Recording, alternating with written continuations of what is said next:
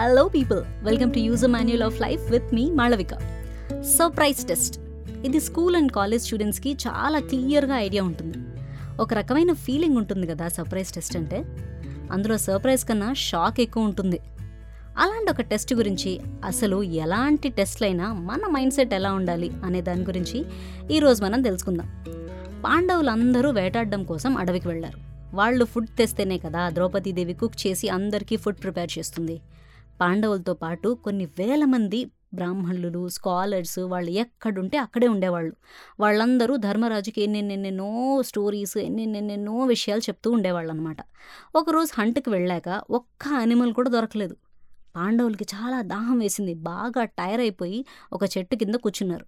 అప్పుడు అందరి opinions begin అయ్యాయి అనమాట అసలు ఇదంతా మనం ధర్మం పట్టుకుని కూర్చోవడం వల్లే వచ్చింది. కౌరవులు కావాలని ప్లాన్ చేసి మనల్ని మోసం చేస్తున్నారని తెలిసి కూడా మనం ఎందుకు మోసపోవాలి? ఇలా చాలా చాలా ఒపీనియన్స్ వచ్చాయనుకోండి. పాయింట్ ఏంటంటే అంతా బాగా ఉన్నప్పుడు ధర్మము రూల్స్ అని అన్నీ అంటాం. కానీ ప్రాబ్లంలో కూడా ధర్మం తప్పకుండా ఉండాలి. అదే ధర్మరాజు గారి పాలసీ. అన్నీ విని ఆయన ఒక నవ్వు నవ్వి నకుల ఈ చెట్టెక్కి చూడు దగ్గరలో ఏమన్నా చెరువు కనిపిస్తుందేమో. కనిపిస్తే వెళ్ళి కొంచెం నీళ్ళు తీసుకునొద్దు గాని అని చెప్తారు. ఆయన చెట్టెక్కి చూస్తారు దగ్గరలో ఒక లేక్ కనిపిస్తుంది. ఆయన వెళ్ళి నేను మనందరికీ వాటర్ తీసుకుని వస్తాను అంటారు. అలా లేక్ దగ్గరికి వెళ్ళగానే నకులుడికి ఒక సౌండ్ వినిపిస్తుంది. చూస్తే ఎవరు ఉండరు. వాటర్ దగ్గరికి వెళ్ళగానే ఒక పెద్ద వాయిస్ వస్తుంది. నువ్వు ఈ వాటర్ని డైరెక్ట్గా వాడకూడదు. నేను అడిగే క్వశ్చన్స్కి ఆన్సర్ చేస్తేనే నువ్వు ఈ వాటర్ని ముట్టుకోగలవు. లేకపోతే ఆ వాటర్ టచ్ చేసిన వెంటనే చచ్చిపోతావు అని వస్తుంది. నకులుడు ఆ దాహంలో ఆ వర్డ్స్ని పట్టించుకోలేదు. పైగా అక్కడ ఎవరూ లేరు. Only voice is coming it is not necessary to consider all these things అని అనుకొని ఆయన డ్రింక్ చేసేస్తాడు ఆ నీళ్ళని. వెంటనే చనిపోతారు. ఏంటి ఇంకా రావట్లేదు నకులుడు అని చెప్పి సహదేవుడు వస్తాడు. సేమ్ సీన్ రిపీట్ అవుతుంది. భీముడు వస్తాడు. రిపీట్ అర్జునుడు వస్తాడు. రిపీట్ ఇది చూసి ధర్మరాజుకి డౌట్ వస్తుంది.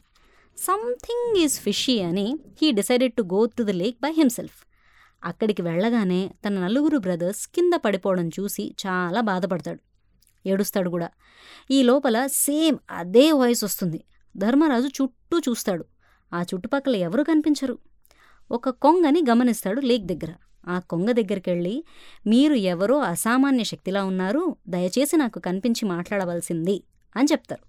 దానికి ఒక మాన్స్టర్ లాంటి పర్సన్ బయటకు వచ్చేస్తాడు వచ్చి భయంకరమైన వాయిస్తో ఇలా అంటాడు. నేను ఈ లేక్ వాటర్ టచ్ చేసే ముందు నా క్వశ్చన్స్కి ఆన్సర్ చేయాలని చెప్తేనే మీ తమ్ముళ్ళు వినకుండా వాటర్ తాగడానికి ట్రై చేశారు. అందుకే చనిపోయారు అని చెప్తాడు. నువ్వైనా ఆన్సర్ చేస్తావా లేదా నీది కూడా సేమ్ అప్రోచా అని అడుగుతాడు. ధర్మరాజు తమాయించుకుని మీరు అడిగే ప్రశ్నలకి నేను సమాధానం చెప్తాను అడగండి అని అంటాడు. అప్పుడు ఆ మాన్స్టర్ నూట ఇరవై నాలుగు ప్రశ్నలు వన్ ట్వంటీ ఫోర్ క్వశ్చన్స్ అడుగుతాడు. వాటినే మనం యక్ష ప్రశ్నలు అంటాం. అన్నింటికి కరెక్ట్ ఆన్సర్స్ చెప్తాడు ధర్మరాజు గారు. ఆ ఆన్సర్స్కి ప్లీజ్ అయ్యి నలుగురు తమ్ముళ్ళని బతికించడమే కాకుండా తర్వాత చేయాల్సిన ఎగ్జైల్ టైంలో వాళ్ళని ఎవ్వరూ గుర్తుపట్టకుండా ఉండేటట్టు వరమిస్తాడు. పాయింట్ ఏంటంటే తిండి లేదు. గొంతెండిపోయి తడారిపోయి ఉన్నప్పుడు ఎదురుగా నీళ్ళు పెట్టి తాకకుండా నూట ఇరవై నాలుగు క్వశ్చన్స్ వేయడం మళ్ళీ ఆన్సర్ చేయకపోతే చంపేస్తామండం ఇది బెదిరింపండి యాక్చువల్గా చెప్పాలంటే. కానీ ఈ బెదిరింపును కూడా ఆయన తీసుకొని ఫుల్ఫిల్ చేశారు. That's not at all an easy task situation ఎంత ప్రాబ్లమాటిక్ అయినా మన సైకలాజికల్ స్టెబిలిటీ ఎంత ఇంపార్టెంటో ఈ సిచ్యువేషన్ చెప్తుంది. అలా ఆన్సర్ చేయడం వల్ల బ్రదర్స్ బతికారు ఎగ్జైల్ కూడా వితౌట్ ఎనీ ఇష్యూస్ గడిచిపోయింది. మూవీ స్టైల్లో చెప్పాలంటే క్లాస్లో ఉన్నప్పుడు ఎవరైనా ఆన్సర్ చెప్తారు. ఎగ్జామ్లో రాసేవాడే టాప్పర్ అవుతాడు అన్నట్టు presence and stability of mind ఎంత ఇంపార్టెంటో మనకు మళ్ళీ చెప్పారు. అంతేకాదండోయ్ అసలు ఎందుకు ఇలా జరిగింది అని ఒక డౌట్ రావాలి కదా మీకు. వాటర్ దొరక్కపోవడం ఏంటి? దానికోసం వీళ్ళందరూ చనిపోవడం ఏంటి? ధర్మరాజు గారు మట్టుకే ఆన్సర్ చేయడం ఏంటి? ఇలా రావాలి కదా. వీటన్నింటికి ఆన్సర్స్ నేను చెప్తా. ఈ పర్టిక్యులర్ సిచ్యువేషన్ అరణ్యవాసం టైంలో ఎండ్లో వస్తుంది. అంటే కౌరవులు పాండవుల్ని ట్వెల్వ్ ఇయర్స్ ఆఫ్ ఫారెస్ట్లో ఉండమని తర్వాత వన్ ఇయర్ ఎగ్జైల్లో ఉండమని చెప్తారు కదా. ఆ ఫారెస్ట్లో ఉండే టైంలో ధర్మరాజు గారితో పాటు ఎంతోమంది గొప్ప గొప్ప పండితులు స్కాలర్స్ ఋషులు వచ్చి ఆయన డిప్రెస్ అవ్వకుండా ఆయన చాలా మోటివేట్ చేస్తూ కొన్ని గొప్ప స్టోరీస్ గొప్ప విలువలు గొప్ప ధర్మాలు చెప్తారు.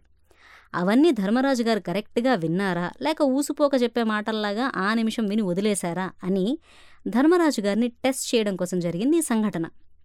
రియల్ సర్ప్రైజ్ టెస్ట్ అంటే ఇది.